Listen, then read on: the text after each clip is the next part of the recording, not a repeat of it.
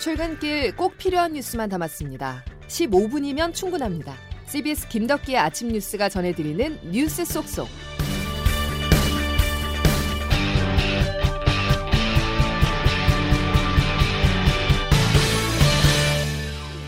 여러분 안녕하십니까? 2월 2일 김덕기 아침 뉴스입니다.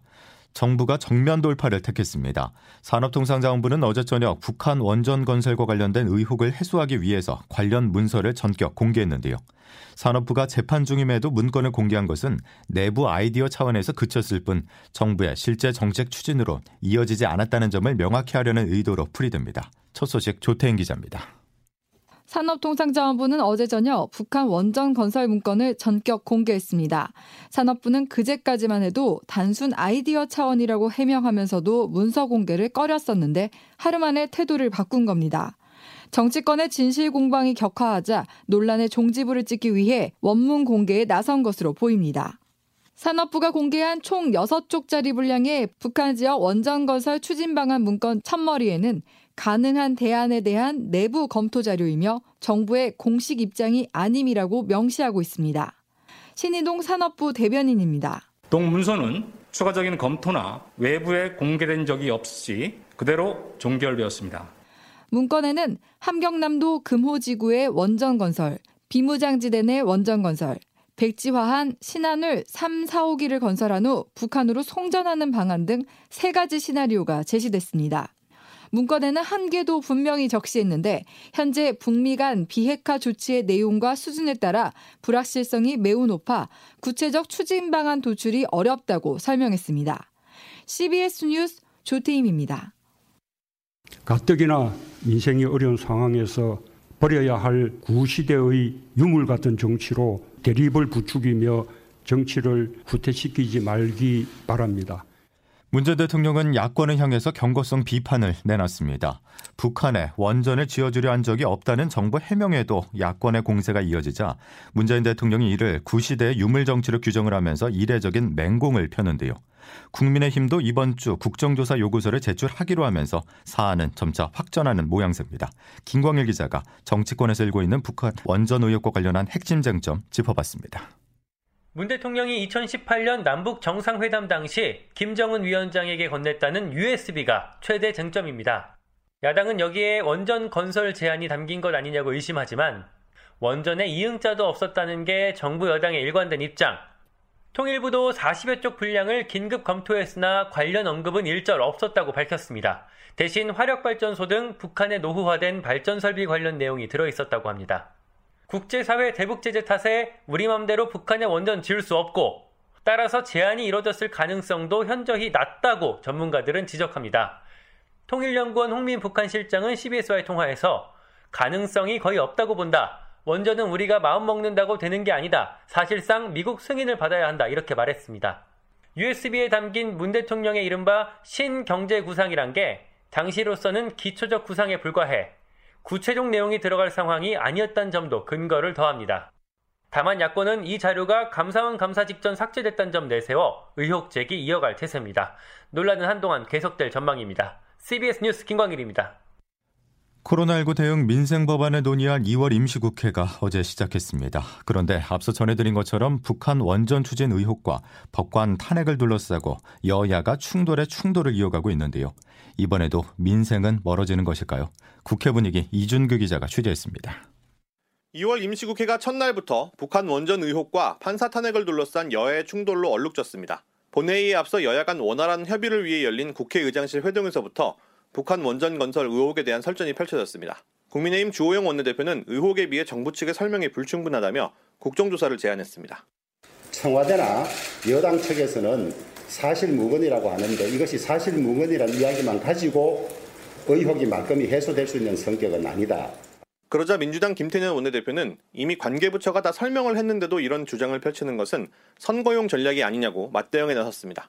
그냥 상식적으로 놓고 보더라도 추진할 수 없었던 어떻게 보면 그런 사업을 왜 야당에서 이렇게 문제를 삼을까 생각해 보면 아쉽게도 큰 선거가 다가왔구나 이렇게 여야는 법관 탄핵으로도 대립했습니다. 민주당이 정의당과 열린민주당, 기본소득당 등 범여권 정당들과 사법농단에 연루된 임성근 부장판사 탄핵소추안을 발의하자 국민의힘 주호영 원내대표는 민주당이 사법부를 길들이고 있다며 김명수 대법원장 탄핵을 거론해 맞불을 놨습니다. 오늘은 민주당 이낙연 대표가, 내일은 국민의힘 주호영 원내대표가 교섭단체 대표 연설에 나서며 대정부 질문은 다음 주 월요일까지 진행될 예정인데 벌써부터 민생보다는 정쟁국회가 되지 않을까 우려됩니다. 국회에서 CBS 뉴스 이준규입니다. 여야가 대립만 하는 건 아닙니다. 가덕도 신공항 사업에 대해서는 한 목소리를 내고 있는데요. 그동안 부산 가덕도 신공항을 놓고 찬반이 엇갈렸던 국민의힘이 결국 공개 지지를 선언하면서입니다. 김종인 국민의힘 비상대책위원장은 어제 부산을 찾아 가덕 신공항 건설을 적극 지지하고 신공항 특별법 여야 합의 처리를 위해서 노력하겠다고 말했습니다. 김 위원장은 이와 함께 가덕도와 일본 규슈를 잇는 한일 해저 터널 건설을 적극 검토하겠다는 발언까지 내놨는데 이는 부산시장 선거를 앞두고 여론이 심상치 않 않다는 기류를 반영했다는 분석입니다. 코로나19 소식으로 이어가겠습니다. 코로나19 신규 확진자가 300명대로 내려왔지만 주요 방역 지표는 재확산 위험을 경고하고 있습니다. 한동안 잠잠했던 집단 감염과 해외 유입 변이 바이러스 또 감염 경로 불명 사례가 조금씩 늘어나고 있습니다. 보도에 정석호 기자입니다. 방역 당국은 최근 여러 지표들을 분석할 때 코로나19 유행이 재확산할 가능성이 크다고 우려하고 있습니다. 최근 일주일간 하루 평균 확진자는 400명 초반인데 이는 직전주에 비해 10%가량 증가한 수치입니다. 특히 감염 경로상 집단 감염으로 확진된 비율이 30%를 넘어서며 그 직전주의 20%보다 10%포인트나 늘었습니다. 질병관리청 정은경 청장입니다. 최근에 IM 선교회 관련된 미인과 교육시설발 집단 발생 등으로 확진자가 증가세로 전환되는 등 감염 확산 요인이 여전히 진행되고 있는 기존 코로나19 바이러스보다 감염력이 많게는 50% 이상 강력한 것으로 알려진 변이 바이러스도 7건 추가 발견돼 총 34건에 달합니다. 여기에 오는 설 연휴 이동량이 증가할 것으로 예상돼 전국적인 확산이 이뤄질 우려도 나옵니다. 방역당국은 이 같은 위험 요소들을 종합해 볼 때 오는 설 연휴가 2차 유행이 한창이던 작년 추석 때보다 더 위험할 수 있다고 경고했습니다. 다만 이번 주 내로 확실한 감소세에 접어들 경우 거리두기 지침은 완화할 수 있다는 입장입니다. 이에 따라 검사량이 충분히 반영되는 수요일부터 금요일까지 확진자 추이를 분석한 뒤 논의에 들어갈 계획입니다. CBS 뉴스 정석호입니다. 정부의 거리두기 연장 조치로 설 연휴에도 5명 이상이 모일 수 없게 됐죠. 방역당국은 이번 설이 작년 추석보다 더 위험할 수 있다고 보고 있기 때문입니다. 시민들 대부분은 아쉽지만 어쩔 수 없다는 반응을 보였지만 명절에 집에서 가족이 모이는 것도 안 되냐면서 불만도 보였습니다. 박하연 기자가 취재했습니다. 2차 대유행 여파가 미친 지난 추석 때보다 더 강화된 거리두기 조치가 설 연휴까지 이어집니다. 주소지가 다른 가족이 5명 이상 모였다가 적발되면 과태료 10만 원을 내야 합니다. 명절을 맞아 가족 모임을 계획했던 시민들은 만남을 미루기로 했습니다. 네, 아무래도 이번에도 뭐 추석 때나 마찬가지로 내려가기는 조금 힘들 것 같고요. 이번에는 그냥 서울에 있어라 그러시더라고요. 네, 부모님들께서 완전. 그첫 명절이니까 결혼 전에 그 친척들 다 같이 모이시면은 이제 거기서 청첩장도 드리고 인사도 드리고 할 예정이었는데 가족 간 모임까지 금지한 것은 너무하다는 의견도 있었습니다. 남원에서 어머님 혼자 계시고 올해는 한번 가봐야 되는데 물론 대다수는 아쉽지만 어쩔 수 없다는 반응을 보였습니다. 개인적으로는 지금 코로나가 더 심각한 문제니까 시민들이 불편하더라도 좀 참으시고 다 같이 동참해가지고 빨리 잠식시키는 게 우선이라고 저는 생각하고 있어서 CBS 뉴스 박하연입니다. 고령자에게 접종을 해도 되는지를 놓고 국제적으로 논란이 빚어지고 있는 아스트라제네카 코로나 백신에 대해서 우리 정부는 고령자 접종을 굳이 배제할 필요가 없다는 1차 결론을 내렸습니다. 식품의약품안전처는 어제 백신 검증 자문단 회의 결과를 발표하면서 이같이 결론을 내렸는데요. 김상봉 식약처 바이오 생약 국장의 말 들어보시죠. 다수의 전문가들은 만 65세 이상을 포함한 전체 대상자에서 예방 효과가 확인된 점, 백신 투여 후 면역 반응이 성인과 유사한 점 등을 종합적으로 고려할 때 참여 대상자 중 고령자 수가 적다는 이유만으로 고령자에 대한 투여를 배제할 수 없다는 의견이었습니다. 식약처는 그러나 중앙약사심의위원회 등 전문가 자문을 더 거친 뒤에 고령자 접종 여부를 최종 결정할 예정입니다. 미얀마의 봄이 가고 다시 겨울이 찾아왔습니다.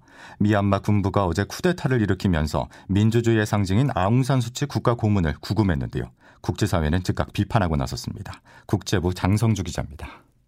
미얀마 군부는 어제 총사령관이 권력을 장악한 사실을 발표하며 1년 동안 비상사태를 선포했습니다. 국가 고문인 아웅산 수치와 민유인 대통령 등 국가의 주요 인사도 구금했습니다. 군부가 내세운 쿠데타의 명분은 지난해 11월 치러진 총선입니다. 민주세력 정당인 민주주의 민족동맹이 총선에서 승리하자 부정선거를 주장하고 나선 겁니다. 53년 동안 지속된 미얀마의 군부 독재는 지난 2015년 총선에서 패배하며 끝을 맺는 듯 했지만 어제 쿠데타로 민주주의의 역사가 물거품이 됐습니다. 국제사회는 한 목소리로 쿠데타를 비판했습니다. 조 바이든 미국 대통령은 쿠데타를 민주주의에 대한 공격으로 규정하고 군부 독재 종식으로 해제했던 제재 조치를 재검토하겠다고 경고했습니다. 유럽연합과 영국도 쿠데타를 규탄하며 구금된 사람들의 조건 없는 석방을 촉구했습니다. 유엔 안전보장 이사회는 오늘 긴급 회의를 열고 미얀마 쿠데타에 대한 논의를 할 예정입니다.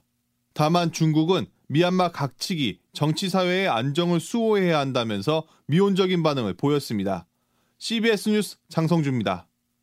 미국 하버드대 한 교수가 과거 일본군 위안부는 매춘부였다는 글을 학술 논문에 실어 파문일고 있습니다. 성노예가 아니었다는 주장인데 어떤 맥락에서 나왔고 해당 교수는 어떤 인물인지 워싱턴에서 권민재 특파원이 취재했습니다. 문제의 글은 다음 달 국제 학술지에 실린 논문입니다. 글의 제목은 태평양 전쟁의 성매매 계약. 제목처럼 위안부는 매춘부들이었다는 주장입니다. 강제성 없는 자발적인 성노동이었다는 겁니다. 문제가 있었다면 조선인 모집업자 탓이었다고도 했습니다. 이미 국제적으로 확립된 역사적 사실, 또 차고 넘치는 증언, 일본 정부의 인정을 모두 뒤집은 주장입니다. 그는 2년 전 하버드 교내 학술지에도 비슷한 글을 기고했습니다. 동료 교수들에게 촉구하는 글이었습니다. 위안부의 존재는 증거가 빈약하다. 매춘부라는 증거가 훨씬 더 많다는 내용입니다.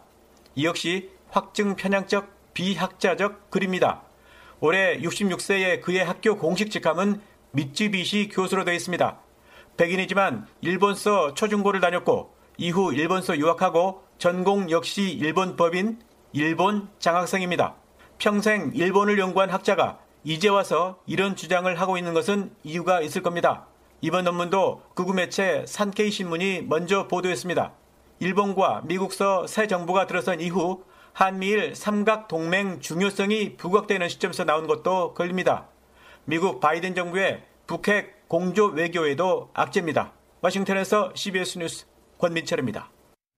토니 블링컨 미국 국무장관은 조 바이든 행정부가 대북 정책을 전반적으로 다시 살펴보고 있다는 입장을 거듭 밝히면서 제재와 외교적 인센티브를 언급했습니다. 블링컨 장관은 현지 시간으로 지난달 31일 미국 MBC 방송과의 인터뷰에서 이같이 밝혔습니다. 바이든 행정부가 북한을 비핵화 협상장으로 끌어내고 진전을 보기 위한 강원 양면책을 모두 검토 중이라는 해석이 나오고 있습니다. 김덕기 아침 뉴스 여러분 함께하고 계신데요. 기상청 연결해 이제 자세한 날씨 알아보겠습니다. 김수진 기상 리포터. 네, 기상청입니다. 예, 강추위가 다시 찾아왔군요. 네, 오늘 아침 출근길 옷차림 무척 따뜻하게 하셔야겠는데요. 현재 중서부와 전북 북동부, 경북 북부 지역에 한파특보가 내려져 있는 가운데 오늘 아침 철원이 영하 9.5도, 파주 영하 9.4도, 서울도 영하 7.9도까지 떨어져서 어제보다 무려 13도 가량 큰 폭으로 떨어졌고요. 특히 찬바람이 쌩쌩 불어서 중부지방을 중심으로는 체감 기온이 영하 10도를 밑돌고 있는 곳이 많습니다. 오늘 한낮 기온도 대부분 어제보다 10도 이상 뚝 떨어져서 종일 춥겠습니다. 서울이 영하 3도에 머물겠고 원주 청주 영하 1도, 광주 영상 2도, 대구 3도의 분포로 평년보다도 4, 5도가량 낮겠습니다. 이런 가운데 당분간 눈비 소식도 잦겠는데요. 일단 오늘 저녁부터 내일 새벽 사이 경기 남서부와 충남, 전북 지역을 중심으로 1에서 3cm 안팎의 눈이 조금 쌓이는 곳 있겠고 제주도에서는 비나 눈이 또 그 밖에 충북과 남부 내륙 일부 지역에서도 눈이 날리는 곳 있겠습니다. 그리고 입춘이 내일 저녁 중부 지방을 시작으로 모레 새벽까지 전국 곳곳에서 또다시 눈이 내리겠는데요. 특히 중부지방을 중심으로 최고 10cm 안팎의 많은 눈이 이어지겠습니다. 날씨였습니다. 끝으로 따뜻한 소식 하나 전해드리겠습니다. 코로나19라는 어려움 속에서도 사랑의 열매 작년 기부액이 역대 최고치를 기록했습니다. 어려운 시기를 함께 극복하려는 국민 한 사람 한 사람의 손길이 이어졌기에 가능한 일이었겠죠. 나눔의 열기가 오늘의 추위도 녹이는 것 같습니다. 자, 화요일 김덕기 아침 뉴스는 여기까지입니다. 내일도 따뜻한 소식 전해드릴 수 있길 바라며 인사드리죠.